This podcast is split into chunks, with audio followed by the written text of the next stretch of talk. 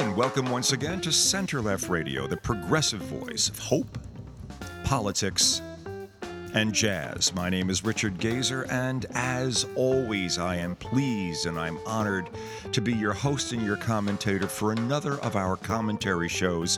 One of the shows that we have up on air and online. Well, pretty much the same thing these days, 24 uh, 7 here at www.centerlefttalkradio, one word, centerlefttalkradio.com. Those of you who have uh, listened uh, in the past, uh, or maybe if you're just listening now, this will be news, but in any event, uh, when you go to that uh, that location, www.centerlefttalkradio.com, you will be at our homepage on our on our website big picture of a, a microphone there uh, on the top of it. It's a, the same microphone I'm speaking on right now.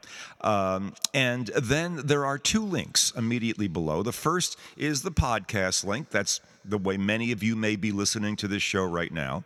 But the second is something called our radio loop. And the radio loop is, exactly as it sounds, uh, a version of this show being played in a loop on a separate computer here in the studio that basically, um, well, it's it, it's kind of the way radio works. It's go ahead, access that loop, and rather than turning on a dial like you would on an analog, good old fashioned radio, and there's plenty of those in all sorts of locations, I think. Uh, automobiles are one of them, although few of them have dials, most of them have buttons of some sort. But uh, if you had a radio with a knob, you'd turn that knob, and whatever you were listening to would come on. If, if it's a talk show, it's at whatever point the show is going. Well, that's what the radio loop is all about with Center Left Radio. You will pick up the show at whatever point it happens to be at that moment and enjoy it in a very analogish, uh, memory-laden sort of way. Well, for a few moments anyway, while you while you while you sort of bask in the notion of your analog capabilities or remember how it was. But then hopefully, uh, all that will matter will be the show. But if you get to the end of it and you feel like listening to more, stick around because the show will start again from the beginning immediately thereafter. Radio Loop or podcast, take your choice. We're glad to have you with us on this, the 24th day of January in the year 2023. I speak to you from a location that has yet to have um, measurables. Well, no, I, I can't say that. Here in the lower Hudson Valley, uh, not too far. I mean, actually, during the winter, I can look at the I can look at the uh, what was the Tappan Zee, now the Mario Cuomo Bridge, uh, I can see the uh, the beautiful high pilings that go up the support structures uh, day and night. It's either the uh, the the halogen beams or the, uh, the, the, the red beams that you see at night, which obviously the color red uh, having the longest throw, as it were, the longest visible wavelength. You could see it from the furthest distance as well. So you have red lights at night, and I think there's like six of them or eight of them up there on the two sets of towers, and uh, you know, and the halogens during the day, and uh, it's just it's it's a place that's been amazingly snow free. Uh, this winter. We, I, I, I say that here. Now, I know that in New York City there has been officially no measurable snow. There was one morning about, uh, it had to be, it was before Christmas. Uh, but we got up one morning, and yes, I know I had to. I opened up the trunk of the car because I had to brush.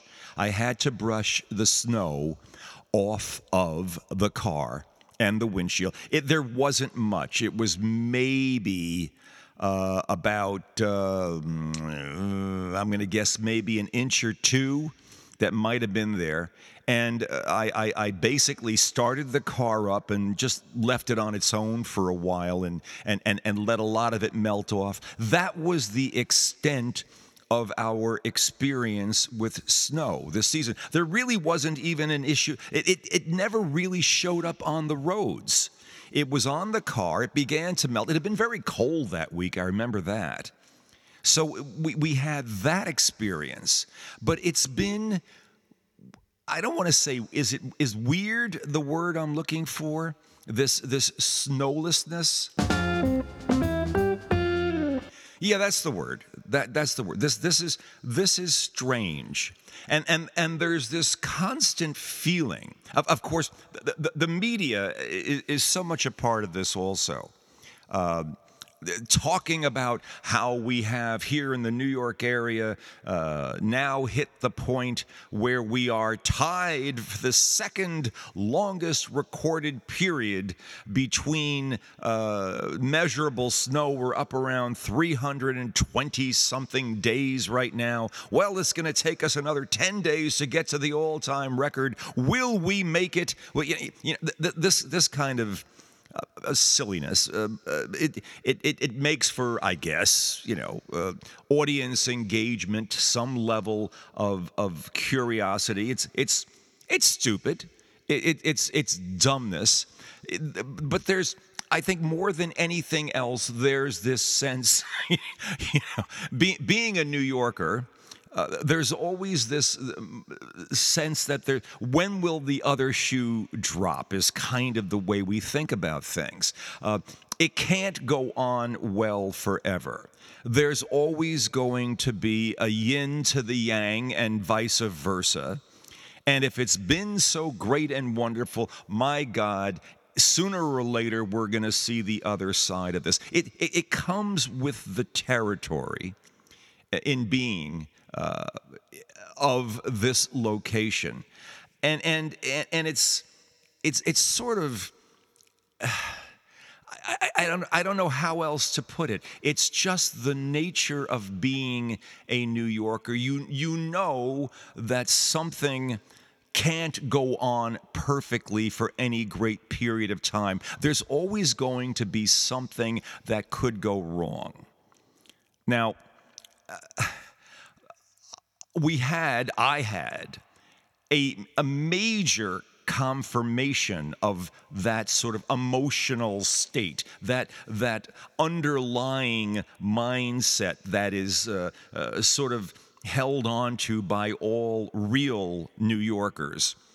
Uh, and it, it happened in the news this morning.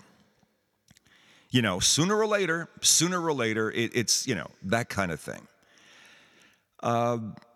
Where every the, the, one of the big stories of, of, the last several days has been the uh, the the mass murder, the mass shooting that took place um, in where was it? Not in Mont. It was it Monterey Park or somewhere in you know in Southern California near L.A.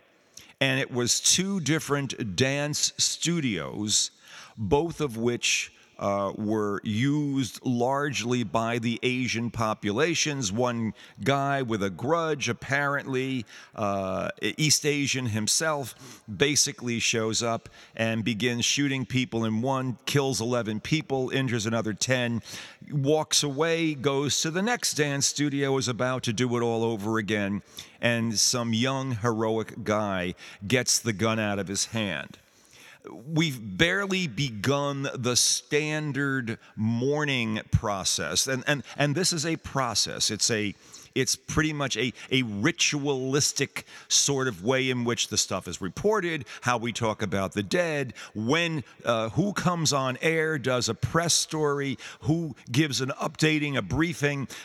There's not a whole lot to update or brief. Usually the gunman has committed suicide. There's questions about motive and everything else, and it goes on and on. It's it's a ritual. It's a damned ritual disgusting ritual, a horrible ritual, a, a, a, a, a, dreadfully American ritual of late. It happens continually. Uh, we we if we haven't had a good mass shooting, uh, you know, and uh, forgive me for putting those words together that way. Well, you just know there's one coming. We just try not to notice it. That's basically what it comes down to. But somewhere in our in the national equivalent of our minds of a New Yorker's uh, dark dark sense of humor slash mentality we know that something negative is coming, and by God, it always does manage to show up, especially when it comes when it has to do with with guns, as uh, you know, most killings in America apparently do. Well, as I say, I, I, I got some interesting news this morning, um, and and there was more talk about the the, the last mass murder but apparently, it seems in California, again, there had been uh, another mass shooting, mass killing. And this time it, it, moved up the coast. It moved up from the LA area to the San Francisco area. Uh, by the and, and, and by the way, for, for what it's worth, uh, there's there's a beautiful drive for you. My, my wife and I we drove up from um, from San Diego up to see some folks up in, in San Francisco a few years back. Now, you know, just a, maybe two three years ago. And uh, in, in November, it happened to have been very warm in, in, San, in, in, LA. It, it, it, cooled down a bit in, in uh, San Francisco, although it can be very warm in San Francisco in October and November, believe it or not. But uh, it was lovely. And the drive, of course, is wonderful. And then there's all these beautiful communities around uh, San Francisco that you don't hear a lot about, but just be, be, be, be aware that it's dotted with these small, idyllic communities on the Pacific all over the place. You're, you're on the edge of farm territory also, right nearby uh, when you're in the San Francisco area. And, and one of those small, idyllic places uh, is a place called Half Moon Bay. Now, why would I have known Half Moon Bay? Well, um, a, a, a good friend, uh, a, a, a, high school, uh, a high school chum, as it were, uh, has spent a good number of decades out there. He and his wife and his raised a family, uh, and they have a house. I gather. Uh, I don't know if they're within eyeshot. I think they're within eyeshot of the of the of the bay itself. Uh, he is a prolific photographer. Well, he's a he's a he, first he's a he's a practicing psychiatrist for, for what it's worth there. Uh, but on top of all that, uh, he is a uh, a marvelous marvelous portrait painter. And a, uh, as one would think, if, one has the eye for portraiture uh, with paint, you also have to have a pretty good eye for photography. He's a hell of a great photographer. So, we have uh, a group of guys uh, uh, that I stay in touch with. Uh, uh our friend, and his name is Richard, well, his, his name is Richard also, uh, has sent and regularly sends these magnificent photographs. Especially, I'm, I'm especially fond of the photographs of, of Half Moon Bay in the winter and, and just how it changes some color. It, nothing ever goes totally brown out there. There's always some green, something is growing. There's some palm trees nearby, although Half Moon Bay doesn't seem to be overly palm tree laden. It's not, it's not like San Francisco where the palms seem to have been pretty much dropped into place. I, I've never felt the palm trees felt completely natural to me in San Francisco, but they're there. It's it's part of the landscape. Downtown, it's there. Uh, in, in, in a lot of parks, you're always seeing palm trees. The the redwoods always seem far more natural. But but the thing about Half Moon Bay has been the idyllic feel, and Rich's photographic eye has always portrayed the the most beautifully open parts of it and and the stories he tells about the people he knows and the traditions that have developed there and the nature of the people and the kindnesses and the and the connection and the historic nature of it and just the beauty of being in this place, and all of this from a guy who has just nothing less than a beautiful soul. All of this happening in Half Moon Bay, California. Well, if you've listened to the news today, you've learned something else about Half Moon Bay right near San Francisco. It is now and shall forever be added to that list, that horrible list in America of sites of mass gun violence killing. There has been a mass murder, a mass killing, a mass shooting, a uh, apparently a a guy uh, from uh, a guy, a, someone who worked at a mushroom farm, and, and and I can only mushroom farm makes perfect sense there. If you need moisture and everything else, you're near the bay, you got all that, you and the temperature I guess stays consistent. Um, there are mushroom farms. Uh, near uh, Half Moon Bay or in Half Moon Bay, apparently in Half Moon Bay within the area and a worker from one of those farms uh, will will will go through the will go through the ritual shortly enough. Uh, there hasn't been enough time for the full ritual to play out. We have to find out what his beef was. It winds up okay. He was he was a, a visually of East Asian descent. Uh, and this was another curious thing about the last mass murder, gun murder, that just took place in, uh, in uh, a few days ago in California. It was another East Asian shooting up places where other East Asians were. So, gee golly, we don't have, or at least we don't seem to have, the uh, the the racial motivation there, the hate crime motivation uh, that that that unticks one of our normal boxes for how we process these things so that we can process them. But now we have two Asians shooting up places, both allegedly, apparently without racial animus being the issue. But apparently, the guy who just did the shootings in Half Moon Bay at the mushroom farms was a worker at at least one of them and clearly had a beef. And and we'll be getting we'll be getting uh, at some point this morning. It's still very early here. It's still dark here on the east coast. Um, we'll be getting the stories from uh, uh, maybe it'll be an overnight story. There'll be a uh, no, undoubtedly a local sheriff. There'll be a detective. There'll be someone from California state government. They'll get on there. It'll be a tragedy. Everybody will be referencing the fact that this is back to back with the last killing where 11 were killed. This one is six, six, six people. How horrible. Let, we'll pray for the victims. We'll hope. We will give them hope. Blah, blah, blah. blah. And, and, and the ritual will go on. The ritual continues. Uh, it's, and it's just suddenly uh, the difference being that it has now affected a place and a guy, undoubtedly. I'll, I'll hopefully be in touch with Rich today, and and and that I kind of look to as a a refuge of beauty, a, refuge of peace and tranquility, and it's something um, that I've come to really appreciate about Rich. That he has this capacity to communicate both verbally and in written way, and in his art and in his photography, what peace and beauty is and should be all about. And it's centered in his life around Half Moon Bay.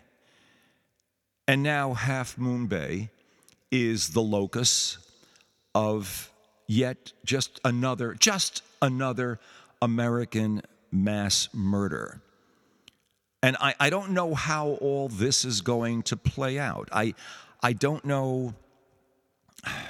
I, I don't know how Rich is going. Well, you know, Rich is a yeah, he's a professional psychiatrist. He's very smart. Blah blah blah. I've known my share of doctors and psychiatrists and every other thing, and I know plenty of lawyers. And being in the profession doesn't mean that you automatically get the benefits of what you would offer to a client. Uh, quite often, it's quite the opposite. Uh, you are skilled and trained in how to deal with other people's issues. Yes, dealing dealing with your own is a starting point for many things, but your value in society uh, is in helping others. Then there's the question of what happens when something happens in your own life. And, and that's why God made friends. That's why He made people. Uh, who love you and care about you. That's why he made wives of decades and decades and husbands of decades and decades, if you're fortunate enough to be in that situation. Uh, that's why you simply call up or you contact someone and you say, How do you feel? And you, you, don't say, you know, by the way, Rich, you're a psychiatrist. Could you please uh, put some perspective on this? No. You're a guy who lives in a beautiful area who has shared the beauty of that with all of us, your friends, for, for decades uh, uh, in your work, in your writings, in your, in your photography, and your art.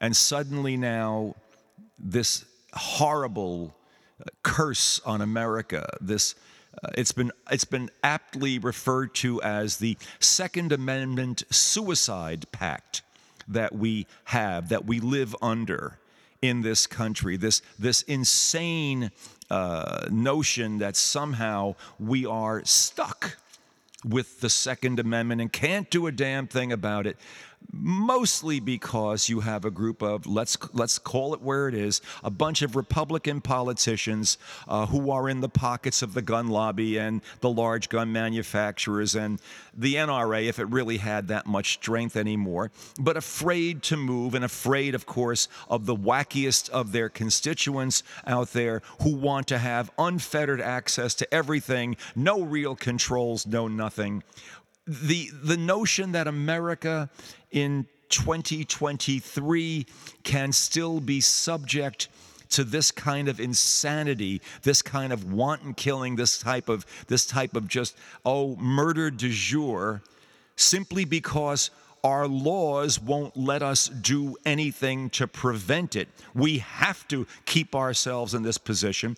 Is is psychosis at best. It is, it is sociopathological to suggest that we can't find a way out of this. If we had any brains, if we had any guts, if we had the balls, if the Republicans could get their heads out of their asses and basically stop being afraid of the worst of. What, what we're seeing here, this is just a replication of what uh, Kevin and, and, and, and the children in, in, in, the, in the Congress went through a few days ago with the 14 or 15 votes and how the loonies basically now have control of the asylum and how basically everything is beholden to the nut jobs. We saw it unwind with Kevin McCarthy McCarthy and his pals. And basically, this is on a larger scale, nationally based, with the gun lobbies, with the large gun manufacturers, with the people who are making money left and right off basically keeping America in a absolutely death spiral suicide pact with the Second Amendment at its center. We can't do a thing about it. Well, damn it to hell, the Australians did few years back when they got sick and tired of people killing people, they went ahead and instantly passed a law. And the law said guns are gone. Get them out of here. You have X amount of time to give your guns in. Because you know why? Because too many people are dying from them. And by the way, no matter how we try to mess around and control this and do a background check on that and try to make sure it's the presence of guns and the ability of those guns to pass from one person who might be perfectly uh, capable of using them into the hands of somebody who was not, somebody who was unstable, or perhaps a person who bought them and was stable suddenly is no longer stable. And the common thing in all of the damage done afterwards was the goddamn gun. Get rid of the damn. Well, no, no, guns don't kill people. Kill. Yes, people with guns can and do and will and continue to kill. The only way around this will not be through half measures to mollify those who basically have to be kept on board because we're afraid to offend the craziest among us. No, we are going eventually, I, I don't know when it's going to happen, but we are going to have to go the Australian route. We are basically going to have to say one day, damn it, enough. And there's going to have to be enough strength in our congressional uh, setup in Washington at a national level to simply say, that's it, goodbye, these are gone. Guns are history. I don't care if you want to do target practice, I don't care what the hell's going on. Anyone with the right to have a gun, it will be so bloody restricted that basically you're going to have to have lock on top of lock on top of lock. Unrestricted open carry, forget about it. Not in your wildest, damnedest dreams. All of you crazy West macho types and everything out there, you Arizona loonies, you Texas freaks who basically think that the only way you can express your masculinity is by having a gun strapped to your side and feeling like it's the Wild West. Goodbye, no more. It doesn't work that way anymore more. You can't have it because people will get killed. Oh, yeah, you're going to try to take my guns. You know what I'm doing? Yeah, what are you going to do? You're going to do exactly what? Do, do a mass murder because you're upset about the fact that someone is taking away the vehicle by which mass murders are committed in this country? Wake the hell up, everybody. Enough of this crap. This is how it'll happen. Oh, don't you dare. Don't you touch the Second Amendment. Damn it. Screw the Second Amendment. Screw the goddamn Second Amendment.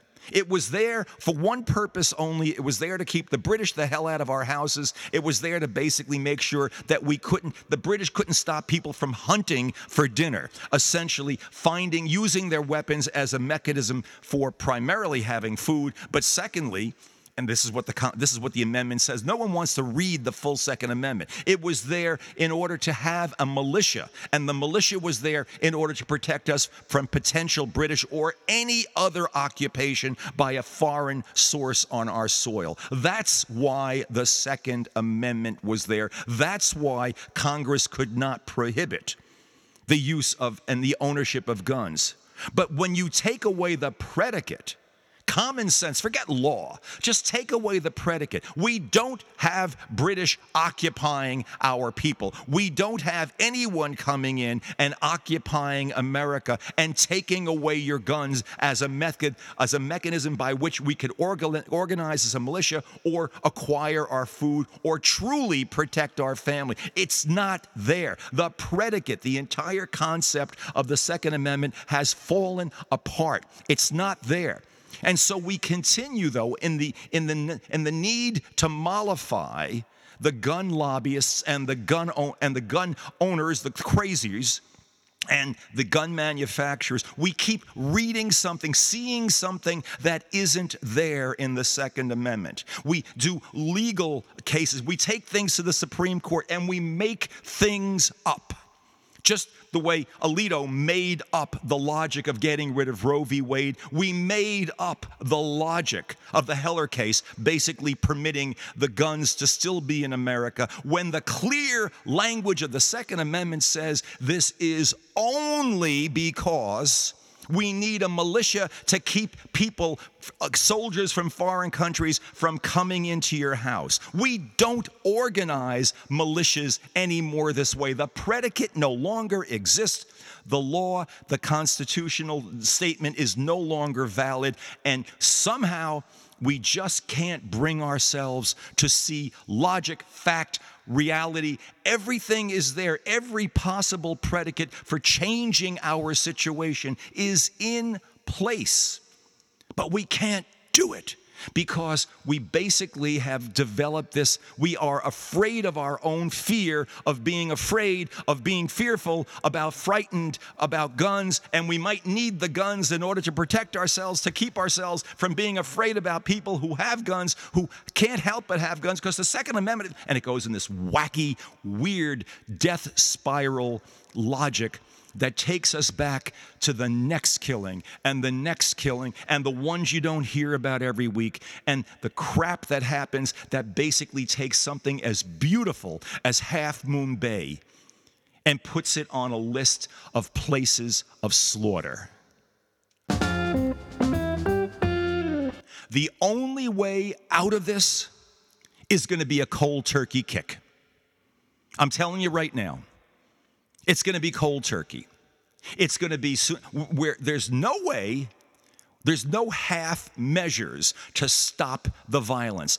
We, we can pretend that we'll basically, well, we'll tolerate, oh, maybe statistically half as many uh, killings a week. We'll we'll put in slightly more. Re- yes, we put in legislation. Uh, yeah, it was a great bunch of legislation that that made it through the Senate that was signed into law a few weeks ago.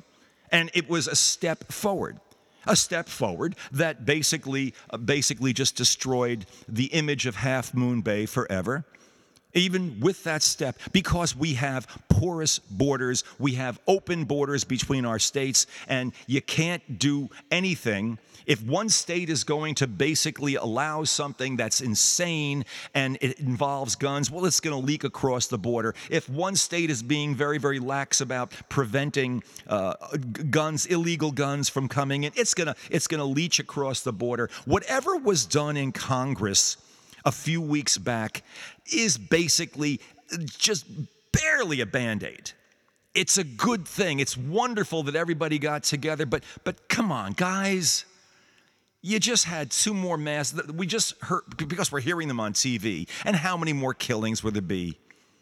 And I look at where I am. I, I look at the beautiful, the beautiful village that I live in over here, and Half Moon Bay, the other side of the country. It could happen anywhere. If it could happen in Half Moon Bay, by God, it could happen anywhere. And the only, only, only way out of this is cold turkey. Give in your guns. You don't need them. Here's the time frame. We'll start giving you psychological training. We'll start basically giving you all kinds of withdrawal, whatever we need. I don't know what we have to do for you. But God damn it, yes, you're going to give in your guns. You don't need it. You don't need assault weapons. Start there. And we had started there until the, the, law sunset uh, 10 years after it went in. And George W. Bush, Bush, you know, the second Bush president, in, in, in deference to the lobbyists, in deference to the gunman, nope, nope, nope. The, the law is going to sunset. I will not re up it. Everybody thought he was going to re up the law and keep assault weapons out of production and out of the hands of people. Nope, no, no, no, no, no, no. You know, there's perfectly good reason to have assault weapons.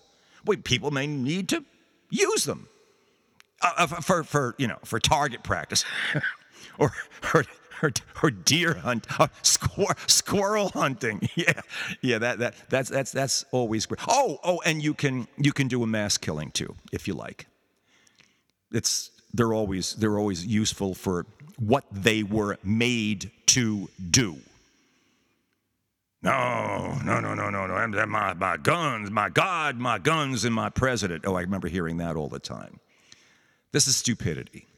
And, and, and, and, and we will eventually find our way to the, um, to hopefully living up to Winston Churchill's assessment of us and this was made towards the end of the Second World War. I believe it was made around the time of the Yalta Conference. I have to check this out. And, and it could also be one of these apocryphal sort of things that it never was really said, but it's sort of out there in the it's out there in the culture and the literature. Winston Churchill is said to have said that Americans will always do the right thing after they've exhausted every other option.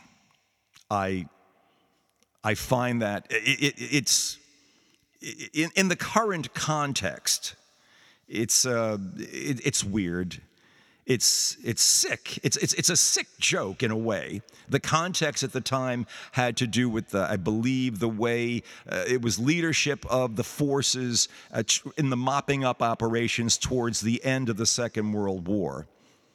But in the current iteration of America, and with the the foolishness that we've allowed to uh, pervade and, and, and basically unfettered in the wake of, of Trump and Trumpism and the fact that the crazies have been allowed to come out from under the rocks where they're supposed to stay normally.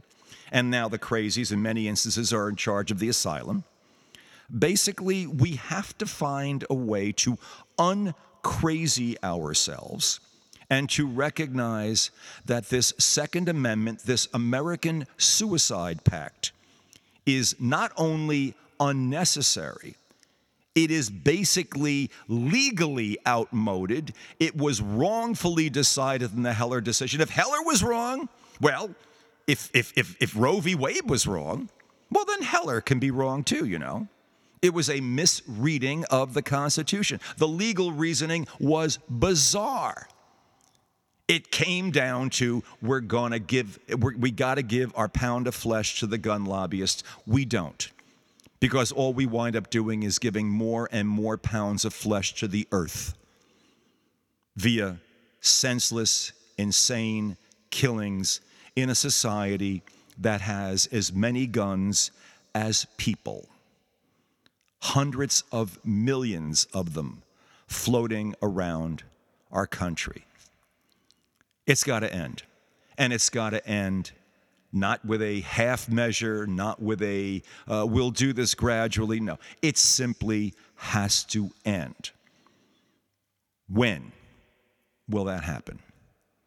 When will we finally say enough? When will Americans finally do the right thing? How many more, how, how much more can we experiment with doing half measures and the wrong things? When will Americans do the right thing? How, how, much, how many more options must we exhaust before we finally do the right thing and get past the Second Amendment suicide pact? I don't know. I don't have an answer. But we will have to go there eventually. Or that will be part of our epitaph.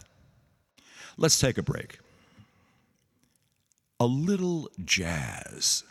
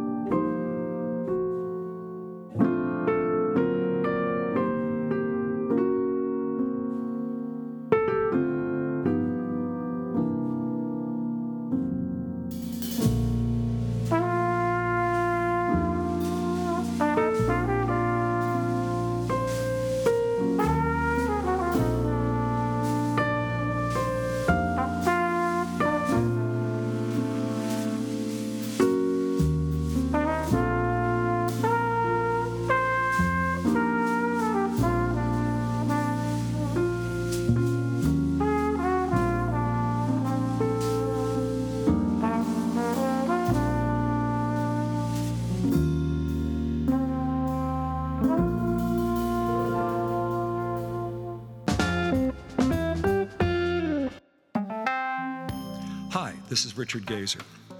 You know, it takes lots of time and effort and all kinds of resources to produce the kind of quality program we produce here at Center Left Radio. And it costs money to do it. Now, if we screamed a little louder or thought a little less about what we were saying, we could probably get a few advertisers to pay us to sell their products to a more tribally predictable audience. But that's not who we are, or who you are. You come to Center Left Radio for non commercial, thoughtful commentary. You're looking for an honest, progressive approach to solving America's problems, not exacerbating them. And we're committed to providing all of that. We're one of the few stations offering full time, non commercial progressive programming, and we're the only station, the only one, doing it with a combination of hope, politics, and that most eloquent of all original American art forms, jazz. Think of it this way we support your needs. Now we're asking you to support ours. Take a moment and go to our website, www.centerlefttalkradio, one word, centerlefttalkradio.com, and go to the donate page. And when you get there, give whatever you can on a one time or maybe a recurring basis $5, $10, $1,000, whatever you can contribute to make Center Left Radio's unique progressive voice stronger and even more significant as the full extent of the wrongdoing of Donald Trump and his associates becomes all the more evident. And as we seek to hold the House Democrats accountable for the promises they made to the American people during the last election. Yeah, you know what's at stake. And I know, we all know, we can count on you. On behalf of all of us at Center Left Radio, Thank you. You're listening to Center Left Radio, the progressive voice of hope, politics, and jazz, and you're listening to us on the web at www.centerlefttalkradio, one word, centerlefttalkradio.com. Uh, uh, maybe this is not a perfect analogy to what we were talking about in our in our first session in our first segment there about about guns and the insanity and the suicide pact that we seem to have based around the second amendment. But well let's let me, let me try this out on you. Um, there were four convictions yesterday in uh, in federal court and the convictions involved members of the Oath Keepers uh, who had been uh, storming the Capitol, who had been involved in all kinds of crap. Uh, on January 6th, who basically were basically looking to keep Donald Trump in office, et cetera, et cetera, and were willing to do anything and everything to make it happen. Not that being convicted of, of wrongful acts on January 6th is something novel. Hundreds of people have been convicted and jailed for their activities on January 6th already. The interesting thing with these four convictions is that they involved the charge against them. What the jury found that they had been guilty of was seditious conspiracy. This is a biggie. This is, this is something that rarely gets used in American law. It, it, it dates from after the Civil War. And it was a charge that was basically put on the books uh, to, to, as a way of, of corralling in uh, the activities of people who it was feared would continue to fight against the United States once the Civil War had ended people who would still try to go and, and break the union and shoot the eh, do anything to stop it. And and the notion behind seditious conspiracy was it was actions or or plans to prevent the lawful functioning of government. And, and, and the specifics of the, of the, of the law, I'm not going to take you into it. But, but it's a, suffice it to say, it's a high bar legally. It's it's rarely been used. I think it was it was used it was used back in 1954. There were a group of of um, of people who were Puerto Rican uh, uh, independence people, and four people actually tried or got into the Capitol one day, uh, and they were stopped immediately. Uh, and they were tried and convicted under seditious conspiracy. Other than that, I think this has mostly been used in the 19th century. It has just not been used a whole hell of a lot. Now, to get a conviction there, you really, really, really have to clear the highest hurdles in the whole world. Well, the Justice Department has done that. Got four guys convicted on this. Okay, Donald Trump remains scot free. Same Justice Department that just did these convictions against four Oath Keepers for seditious conspiracy and hundreds of other people who have been convicted and many of them jailed. Donald Trump, the reason for all of this, the guy who called people to Washington, the guy who perpetuated the lie that he had not been properly, uh, that he had been cheated out of the election, the guy who said that only by showing force could we possibly basically stop this horrible travesty uh, on January 6th, the counting of the electoral votes, that Mike Pence was basically a wimp and he was he was unconstitutional. The guy who was at the heart and soul of the stuff that turned into a charge of seditious conspiracy. The reason for the seditious, conspir- seditious conspiracy, uh, uh, you know, uh, uh basically finding on the part of the jury against these four people. He remains scot free. The case against him uh, for uh, the Mar a Lago uh, documents, which is airtight, but basically because Joe Biden somehow, some way, uh, in some kind of a harebrained uh, just poorly, poorly handled thing, finds himself with other documents. Everybody knows exactly how this will be worked out when the special prosecutors in both cases come down at the end on this entire thing. Both one one will be utterly different than the other. Joe Biden will say, "Geez, that was sloppy." They'll, that's what they'll. Joe, that was sloppy on your, or at least on someone on your staff's part. Donald, basically, no, you were basically that was a conspiracy. Donald, you basically were sitting there. There was an attempt to obstruct justice. You did obstruct justice. You lied to the FBI. Blah. We know how the differences will play out on this. Donald remains free. Now, if after getting seditious conspiracy convictions on four members of the Oath Keepers, who were there doing Donald's bidding. Anyone with half a brain knows that's what. Why were they? Well, they were there basically because they heard that Disney was opening up another version of Small World in the Capitol, and they just wanted to be the first online to see it's a small and hear that. Uh, they love when those little animatronic things sing. It's a small. No, they were there because Donald said, You've got to be there to stop people from taking away my election from me. It was a lie. It basically was organizing a mob. Everything you want, it's there. Everybody saw it on TV. We all know it's there. The only thing emboldening Trump and his, and his cronies at this point is the fact that somehow the guy is still walking away, walking around without even, not even an ankle monitor on. He's not not even wearing an ankle bracelet right now. The man is walking free. He is free and clear. His passports are with him. He has nothing preventing him from basically going bye bye and running away and he just goes on and he promotes everything and says whatever he wants. He laughs at this entire process. I'm sure he's scared to death. He's one of the most frightened human beings on earth, but he's able to put up the bravura and put up the front that keeps his people keeps throwing red meat to the crazies.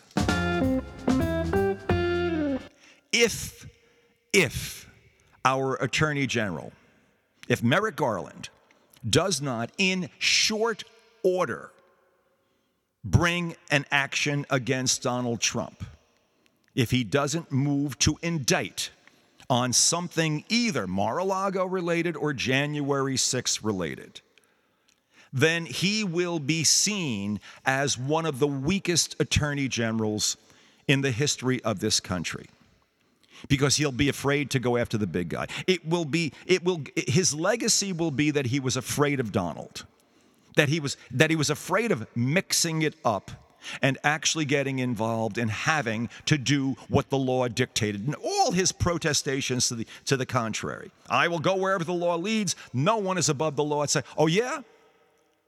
If Fulton County, if the district attorney of Fulton County indicts Donald Trump for election tampering in that famous phone call and all the other activities and everything involved with the with the machines and, and all the other crap that Donald was in the middle of.